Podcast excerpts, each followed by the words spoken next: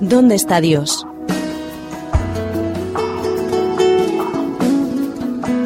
Esa es la pregunta que miles de personas se hacen alrededor del mundo cuando contemplan el dolor y el sufrimiento que reinan en la sociedad.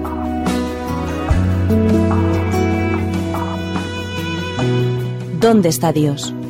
Un programa en el que trataremos de conocerle un poco más y dar respuesta a este gran interrogante. ¿Dónde está Dios?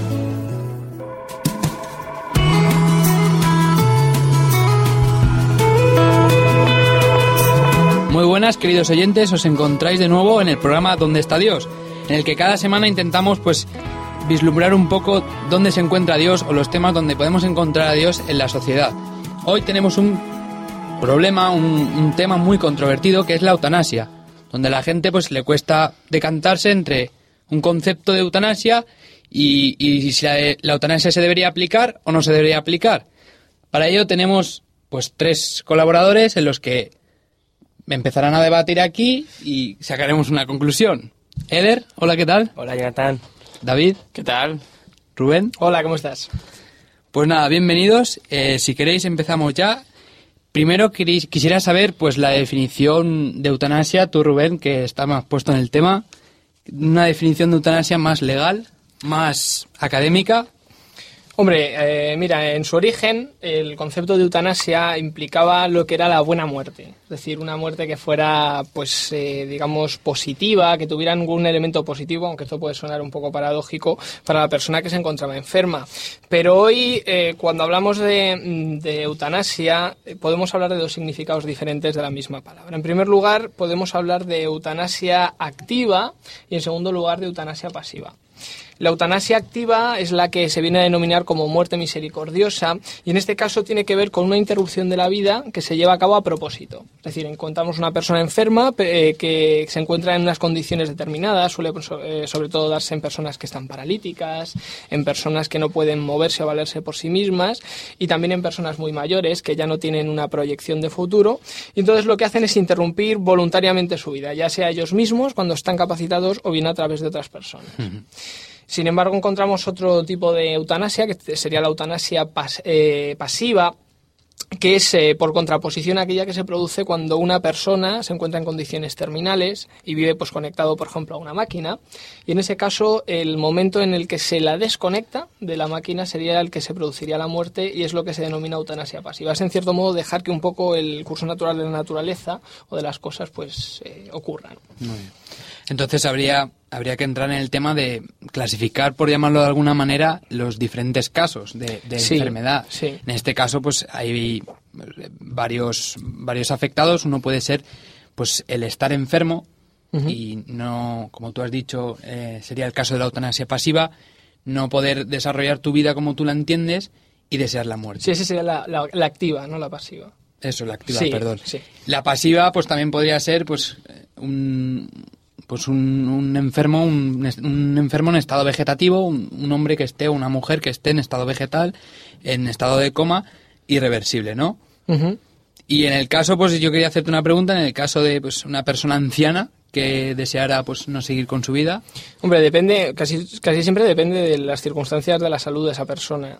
Podemos englobar a una persona anciana en la eutanasia activa o pasiva según la gravedad. Si es una persona eh, anciana que se encuentra en una situación en la, por la cual puede seguir viviendo, entonces la, la, interrupción de la muerte sería una eutanasia activa. Sin embargo, cuando es una persona mayor que está especialmente enferma, pues en este caso eh, vive conectada a una máquina y hablamos de eutanasia pasiva. Más que la edad tendría que ver con las condiciones de su salud. O sea, ¿vosotros qué pensáis? El caso, o sea, me refiero a una persona que esté enferma o no hace falta que esté enferma para, aplicar la eutanasia.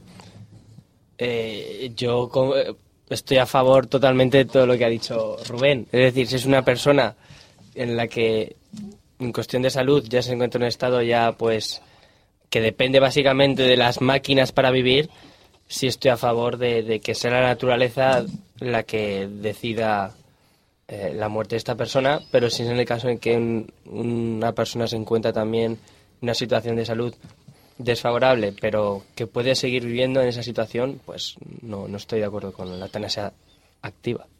Muy bien, quizá, no sé, quizá deberíamos pues sacarle más puntilla al asunto y verlo desde los aspectos éticos y cristianos.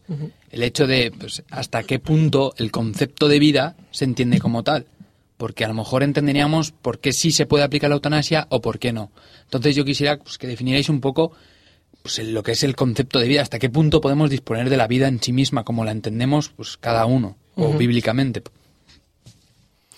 Bueno, hombre, eh, en primer lugar también, eh, y esto quizá lo hemos dejado un poco al margen, y yo creo que quizá cuando me has preguntado antes te quería referir a ello, eh, el, podríamos decir, el meollo de este asunto es que la persona esté enferma, como te decía, pero igualmente cuando una persona quiere la muerte sin estar en estas condiciones, entonces hablamos de suicidio. ¿eh? No sé si antes te quería referir un poco a este concepto cuando me has hablado. Sí, más que nada para aclarar a los oyentes sí, qué, marcos delimitados tiene la eutanasia. Eh, realmente el suicidio eh, sería la muerte que uno mismo se produce, que también puede ser ayudado por otro, pero cuando hablamos de eutanasia estamos hablando quizá de una forma de suicidio fíjate lo que te voy a decir, especializada. Es decir, un tipo de suicidio muy específico que, conlleva pues, estas condiciones. Necesitas la ayuda de una tercera Efectivamente, En, en, todo caso, y además pues porque te encuentras en unas situaciones particulares específicas. ¿no?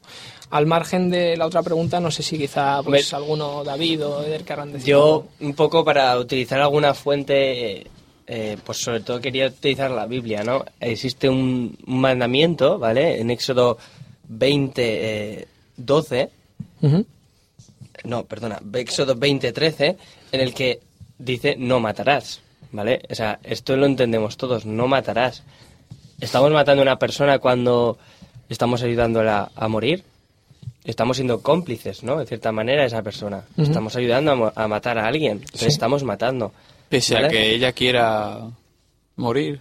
Claro, estamos matando. Claro, por eso eh, que queremos delimitar eh, un poquillo ese, ese concepto de vida o, la vida tal y como la entendemos nosotros, ¿no? Hay que entender que la, la vida en sí es dada, es un don de Dios. Y nosotros afirmamos que la vida viene, viene de Dios, sobre todo en Génesis 1 y 2, en el que se confirma que es un, es un regalo de Dios. Hay que sentir en esa idea.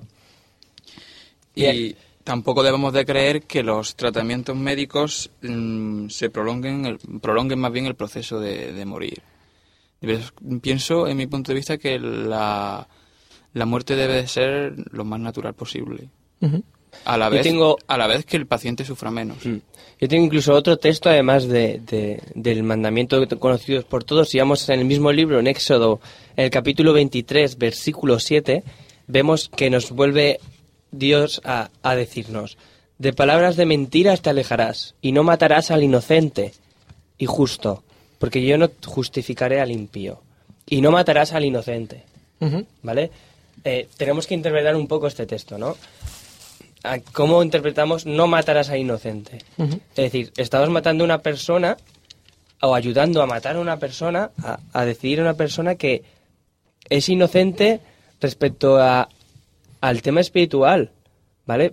Puede encontrar vida sentido a su vida y esperanza en Dios, ¿no? Entonces, si estamos matando este, esta esperanza y por tanto a esta persona inocente, vamos en contra de lo que dice la Biblia y vamos en contra de Dios y de los valores cristianos. A menudo, sin embargo, yo creo que, que, es un poco complicado al ponernos quizá en la piel, haciendo un ejercicio de empatía de estas personas, el, eh, decir, y yo, yo estoy totalmente de acuerdo con lo que dices, pero es difícil a veces eh, que estas personas asuman que tienen esperanza, ¿verdad? Porque se encuentran en condiciones pues muy precarias, no pueden moverse, eh, están tetraplégicos, están sufriendo mucho por sus enfermedades, ¿no? Entonces, bueno, ¿cómo quizás dar a esas personas esperanza debería ser un poco una meta que deberíamos plantearnos, ¿verdad? Sí, ahí, ahí quería yo llegar. Por ejemplo, nosotros hay que aclarar antes a los, a los oyentes que aquí defendemos un punto de vista cristiano y como tal, pues lo que más prima en, nuestra vida es la esperanza de una vida mejor. Y desde ese punto de vista nos basamos en la Biblia para, defender nuestros argumentos. Entonces, hemos comentado algunos textos, también en Juan 3.15 nos hablaba pues de que de la vida eterna, de que hay una esperanza.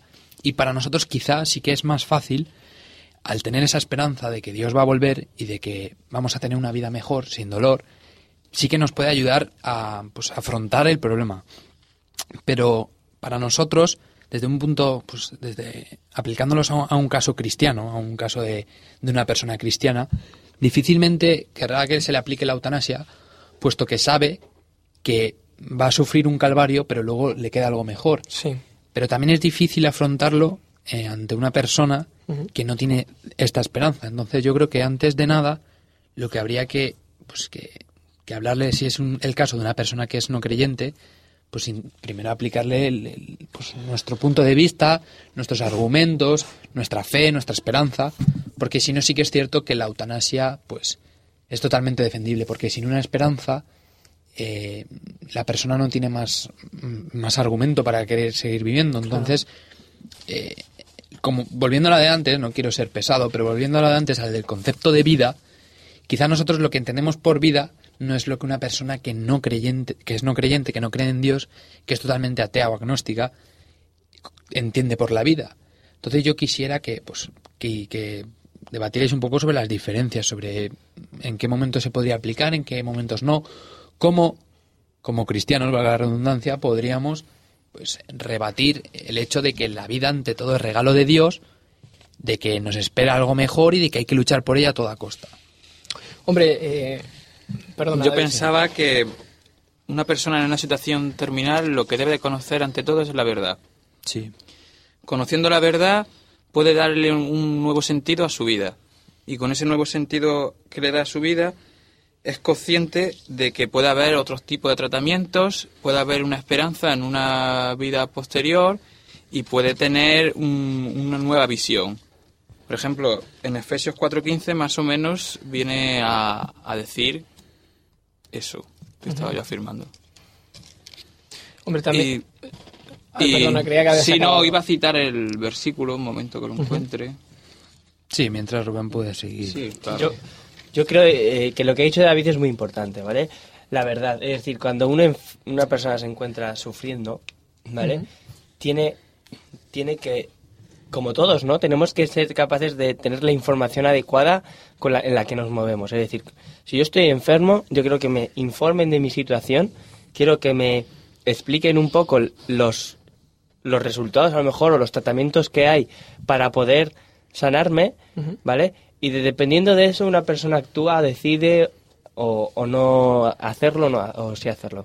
¿Qué pasa? Que cuando somos cristianos, cristianos y tenemos una manera de pensar diferente en la que no nos basamos solamente en esta vida, sino que miramos al, al, futuro, es decir, al, cuando Dios venga y nos quite este sufrimiento, sí que a lo mejor cambia nuestra manera de, de decidir qué vamos a hacer o qué no vamos a hacer. Por lo tanto, la verdad es súper importante para tenerla. El, el texto, ¿cuál era, David? Era Efesios 4:15. Viene a decir más o menos, sino que hablando la verdad en amor, crezamos, crezcamos en todo aquel que es la cabeza, esto es en Cristo. Yo eh, también quería apuntar que al margen de todo esto, eh, también es importante darnos cuenta de lo que dice el Eclesiastés, es decir, que, que esta vida es vanidad y que tampoco podemos liberarnos de, de los sufrimientos que vamos a pasar en, en ella. Eh, el Señor en, en el Sermón del Monte, por ejemplo, dijo que en una de las bienaventuranzas, eh, bienaventurados los mansos ¿no? y humildes de corazón. Es decir, la mansedumbre en cierto modo consiste en saber aceptar lo que nos viene y asumir sobre todo que bueno que en este mundo estamos de paso y que aunque aquí nos toque sufrir y sufrir cosas pues que a veces no podemos ni imaginarnos nosotros sobre todo que estamos capacitados totalmente eh, sin embargo hay algo más allá por lo cual merece la pena luchar hasta sus últimas consecuencias no era un poquillo lo que quería. Sí, desde nuestro punto de vista está claro. Por eso yo quería pues eh, ilustrar un poco qué es eh, afrontar este problema desde el punto de vista cristiano y desde el punto de vista totalmente ateo. Tenemos dos ejemplos claros. Uno es en la Biblia, que es Job, como, sí, a pesar de no tener una enfermedad, o sí, sí, porque tenía el Llagas, cuerpo lleno de llagas, estaba postrado en una cama, había tenido un sinfín de calamidades, como él, a pesar de desear la muerte, ojo, que aquí no estamos hablando de desear la muerte, sino de aplicar ya el, el, pues, la eutanasia. El desear la muerte, yo pienso desde mi punto de vista personal que en todo momento, la psicología humana es muy complicada y en todo momento se nos puede pasar por la cabeza el desear pues, estar muerto. Pero en este caso Job deseó morir, pero no quiso, o sea, no quiso que se le aplicara la eutanasia. Sin embargo, tenemos el, el caso totalmente opuesto.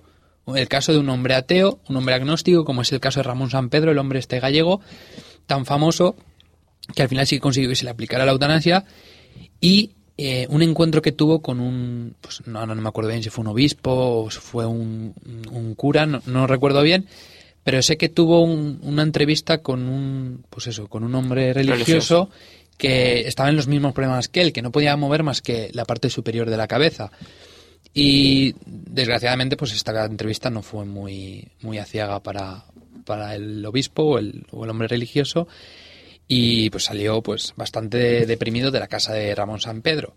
Con esto quiero decir que eh, Ramón San Pedro, por cierto, la película de, de, este director que no me acuerdo, sí, que se llama Mar Adentro, refleja muy bien el tipo de conversación y es muy bueno el diálogo que tienen, porque Ramón San Pedro no tiene ninguna esperanza. Entonces, a mí lo que me gustaría es cómo podríamos nosotros eh, pues aplicar la esperanza en, una persona así, porque una persona que no tiene esperanza lo primero que te va a pedir es la eutanasia. Lo primero que te va a pedir es que acabes con su vida, porque si lleva 30 años postrado en una cama, sabe que lo mejor que le puede pasar es que le esperen otros 20 años más postrado en una cama y luego se acabó. Entonces, claro, para una persona que no cree en una esperanza, eso es eh, no es una vida, no es vida, es sufrimiento totalmente. Entonces, quisiera que pues, un poco hablaréis del tema de, pues, de impartir una esperanza, que al fin y al cabo es, nuestra misión como cristianos. Se puede impartir esperanza mostrando el, el, amor que tenía Cristo a sus, a sus discípulos y a toda la gente que lo rodeaba. Mostrándole ese amor, se le puede dar una esperanza, se le puede dar una nueva visión de la vida y un nuevo conjunto de valores. Hmm. Por ejemplo, en Romanos 11.8 pues viene a decir viene a decir que como estaba escrito Dios le dio espíritu ojos que no ven y oídos que no oyen hasta el día de hoy. O sea les daba esperanzas. Nosotros debemos demostrar a, este, a este tipo de pacientes esperanza. Y esa esperanza pues la puede dar y la da Jesús Sí, yo, yo no quiero ser repetitivo, pero eh, me parece que es importante, y ya que estamos hablando de esperanza, el, el quizá poner el, el, énfasis en estas personas respecto de la vida que pueden llegar a vivir, no en esta tierra, sino más allá, ¿no? Porque cuando una persona se encuentra muy, muy, muy incapacitada, no ve ninguna salida para su vida, sino la muerte. Pero qué hermoso es eh, que llegue a descubrir que en un mundo sin pecado, en un mundo que, que, el Señor va a instaurar finalmente en esta tierra, esta, esta persona va a poder andar, va a poder dejar de sufrir, va a poder reírse con auténtica felicidad. ¿no? Dice el, el Señor en, en Mateo 5, 5, en el Sermón del Monte, que eh, era el texto que antes os comentaba, que bienaventurados los mansos porque ellos heredarán la tierra. Es decir, el que sepa padecer, el que sepa soportar, ellos van a obtener una porción de la tierra nueva que sin duda les va a hacer muy felices. ¿no? Les va pues, a compensar por todo lo malo que han pasado aquí, además durante la eternidad es decir, que van a tener mucho tiempo para disfrutarlo. Entonces, habiendo comentado todo lo que hemos comentado, os voy a plantear una pregunta. ¿Debe el cristiano aferrarse a la vida en todo caso? Por supuesto. En, en todo caso, no hay excepción. Hombre, yo, yo sí que entiendo que. Eh, supongo que estás hablando en cuanto a la eutanasia, en relación con ella o en cualquier circunstancia. No, vamos a ceñirnos al tema de hoy. Tema, ¿no? Sí. Eh, bueno, yo creo que quizá tu pregunta también tendría que ver con si podemos aceptar algún tipo ¿no? de eutanasia o... Sí, o incluso el ejemplo, yo quería que barajáis todo eso, incluso el ejemplo que puede dar un cristiano que es, Dios no lo quiera, pero que se pueda encontrar en una situación en, la que, en la que se pueda plantear aplicarse la eutanasia. Un cristiano eh, tiene una manera de ver distinta de acuerdo a los principios bíblicos, que hemos estado leyendo muchos textos, ¿vale? Eh, diferente. Entonces, como, un, como, como cristiano, y vemos que, como ha dicho David, la, la vida es un regalo de Dios, ¿vale? Aunque sufra, ¿vale? Tengamos que sufrir porque estamos bajo las consecuencias del, pecado, ¿vale? Que, que, no lo ha introducido Dios, ¿vale? Todo el mundo sabemos ya que lo ha introducido, pero yo creo que un cristiano ante esta situación debe decir que no. y como has dicho tú, puede servir de ejemplo también a otras personas que a lo mejor están en su misma situación, pero que no tienen a lo mejor esa, esa misma esperanza que él, ¿no? O que no la han encontrado, o nadie se la ha podido mostrar. A lo mejor con ese El- ejemplo, con ese ejemplo pueden llegar a también a poder vivir. Por ejemplo, el, también hemos estado hablando de Jesús, ¿vale? Jesús el- para, es el ejemplo máximo de, de- de amor, pero también es ejemplo, a lo mejor, máximo de sufrimiento, Sí. ¿vale? Eh, pensemos que Jesús vivía en el cielo con su padre, los ángeles, y tuvo que bajar aquí a un mundo, eh, pues asqueroso, comparado con el cielo, que con todos los sufrimientos que dependemos, a, que sufrimos todos nosotros, ¿vale? Sí. Eh, y él podía haberlo evitado, ¿no? Y vine y lo sufrió.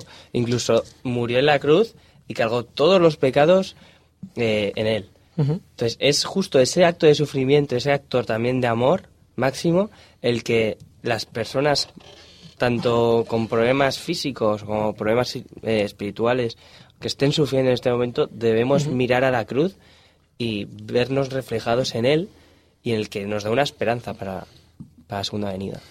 Yo sí creo, sin embargo, que, que hay algunos momentos en los cuales la vida ya llega a su fin y que tampoco, no es que merezca la pena, sino es que no, es, eh, no procede el que el hombre la siga prolongando. Me refiero cuando esto se lleva a cabo de manera artificial. No, Sí. Evidentemente, si la persona puede seguir viviendo por sí misma, sí. Ahí, es, ahí es donde yo quería Sí, llegar. es sí. que nos estamos centrando quizá eh, exclusivamente hasta ahora, y eso está bien en la eutanasia activa, pero hemos hablado de la eutanasia pasiva, ¿no? Y yo creo, perdón, que eso es totalmente aceptable, teniendo en cuenta pues que la vida, como ya hemos dicho, es de Dios, que Dios la da, es un don, y que Él decide igualmente por qué es suya cuando ha de terminar, ¿no? No. Es- Está claro. Es decir, si estamos hablando de, de eutanasia pasiva, cualquier tratamiento médico que lo único que hace es prolongar la vida de una persona, prolongar ese sufrimiento. Sin ningún sentido. Sin Sí. ningún Y sentido. además a simplemente- corto plazo, si estamos hablando de varios años, Simplemente por el hecho de que a lo mejor esa familia puede ir a visitarle al hospital más meses, no tiene sentido. No tiene sentido, es prolongar el sufrimiento y, la, y, y en cierta manera la muerte. Estaríamos hablando entonces de muerte cerebral. Sí, Sí, es, el caso más claro, Más ¿no? Cuando una persona ya está clínicamente muerta y, y, bueno, pues se le prolonga la vida artificialmente, ¿no? Entonces, para que lo entiendan los oyentes, eh, el cristiano como tal defiende cualquier tipo de eutanasia, defiende una y rechaza otra, rechaza las dos. ¿Qué pensáis? ¿Defendemos la activa? ¿Defendemos la pasiva? ¿Rechazamos la activa? ¿Rechazamos la pasiva? ¿Defendemos las dos o rechazamos las dos? Esto ha sido un lío, pero creo que lo entendéis. Sí, sí, sí, te entendemos. Eh, yo creo que, bueno, eh, por todo lo que estamos diciendo, queda patente que nosotros no estamos, no podemos estar a favor de la eutanasia activa, porque eso es, es pues pecar contra el sexto mandamiento, es producir la muerte de alguna de una persona. Sí. Y yo creo que es aceptable totalmente el que eh, se desconecte la máquina en un momento determinado en que la persona pues ya eh, ha, ha fallecido. He dicho desconecte la máquina de una manera bastante pues eh, vulgar, pero lo que me refiero es precisamente que se le permita dejar de vivir de manera natural. Entonces, sacamos una, una pregunta a la palestra, dejarme que saque una, una pregunta. ¿Es aceptable rechazar un tratamiento médico cuando supone grandes sufrimientos? Es más o menos en la línea que has sido tú, David, al Sí. principio. Hombre, si esos sufrimientos, esos sufrimientos te, mm, te dan la esperanza de que puedas conseguir algún remedio, pues, hombre, puede ayudar, porque la vida es ante todo. En cambio, si esos sufrimientos mm, no, te, mm, no te aseguran que puedas encontrar una solución, pues mejor dejar que las cosas, que el agua corra por su cauce. Hombre, El, el proceso de morir es lo importante, ¿no? Cuando el proceso se alarga sin ninguna sin ninguna solución al final, yo creo que es esencial darnos cuenta de que es una tontería prolongarlo, ¿no? Sí. Depende de- del caso, ¿vale? Si estamos hablando de, un- de una situación vegetativa en que dependemos de máquinas para vivir, yo creo que no, no hace falta, ¿vale? Es mejor que la persona descanse y la naturaleza siga su curso. Pero si a lo mejor es una situación en la que una persona tiene cáncer y a lo mejor con un tratamiento esta persona puede llegar a vivir tres años más de vida, yo sí que estamos, a, yo sí creo que sí que debemos estar a favor de eso, porque a lo mejor porque estamos prolongando la vida. Yo creo que en ese caso pienso que es una decisión ya más personal, porque ahí ya está entrando en Ahí, juego, supuesto. efectivamente. está entrando en juego la dignidad de la persona. Y yo creo que también se debe aceptar la libertad de elección, ya que a lo mejor una persona, lo digo porque conozco casos muy cercanos en los que a lo mejor la persona ha contraído un cáncer de cerebro y no le queda mucho de vida y a lo mejor la persona no quiere prolongar su vida de sufrimiento porque lo, lo que le queda a esa persona hasta la muerte y es una agonía. Entonces, yo creo que esa, esa lección yo personalmente me la reservo para, pues para, para La, persona. la persona debe ser en todo momento, sabiendo, como hemos dicho, toda la información que debe tener y lo que le puede pasar, debe ser la que te pueda eh, Elegir, elegir. elegir.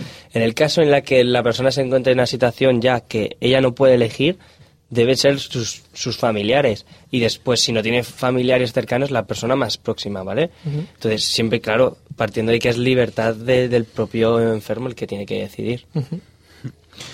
Depende del caso. ¿Cómo, ¿Cómo creéis que podemos practicar la compasión pues en, en, en estos casos? La, la compasión ante la gente que, que sufre alguna enfermedad de la que pues necesite o te pida la eutanasia.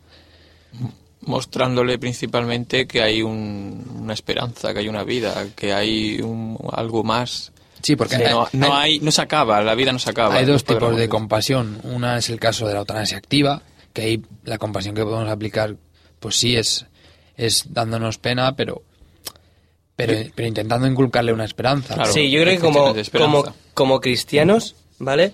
Eh, tenemos el- la obligación o el deber de, de aliviar el sufrimiento, ¿vale? Eh, la compasión cristiana nos lleva a aliviar ese sufrimiento. ¿eh? Entonces, es una obligación. A lo mejor no el sentimiento, eh, o sea, el sufrimiento, perdón, médico, porque no somos a lo mejor capaces de dominar las ciencias de la medicina, ¿vale? Yo, por ejemplo, a lo mejor no, no soy capaz de ayudarle a una persona me- médicamente Sí, que mejorar, esté en la situación, pero a lo mejor sí que puedo, puedo ayudarle en, en lo poco que pueda, ¿vale? En ese sufrimiento, aliviar ese sufrimiento en el nivel espiritual, ¿vale? Hay un texto en Proverbios, y es el último que digo ya, Proverbios 4, 20, eh, cap- eh, 20, 21 y 22, son tres, que dice, Hijo mío, está atento a mis palabras, inclina tu oído a mis razones, no se aparten tus ojos, guárdalos en medio de tu corazón, porque son vida a los que, los, a los que las hallan y medicina a todo su cuerpo.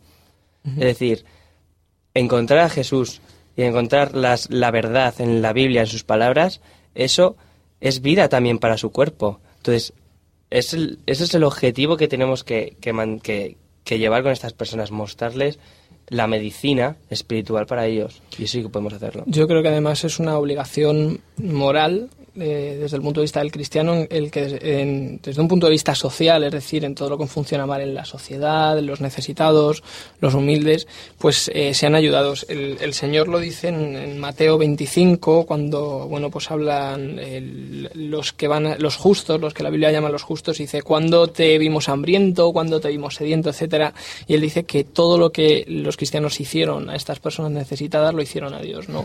Hay que tratar a esas personas que están necesitadas dándole toda la esperanza, todo el apoyo, como si fuera el propio Dios al que le estamos haciendo Claro, todos estos habría, favores. habría que encontrar el equilibrio entre entre pues el- la compasión y el principio de un valor cristiano como es la vida, sin Claro. que lleguen a confrontarse. Habría que pues compadecerse de una persona, pero hasta cierto punto. No hasta el punto de compadecerse tanto de querer quitarle la vida. El principio bíblico siempre es lo que prima. La vida ante todo. Pues muy bien, pues hasta aquí el programa de hoy, la eutanasia. Espero que haya sido de su agrado. Nos despedimos ya. Hasta luego, Eder, hasta la semana que viene. Esta semana que viene. David, Un nos saludo. Y Rubén. Nos vemos. Yo soy Jonathan, muchas gracias por habernos escuchado. Hasta la semana que viene.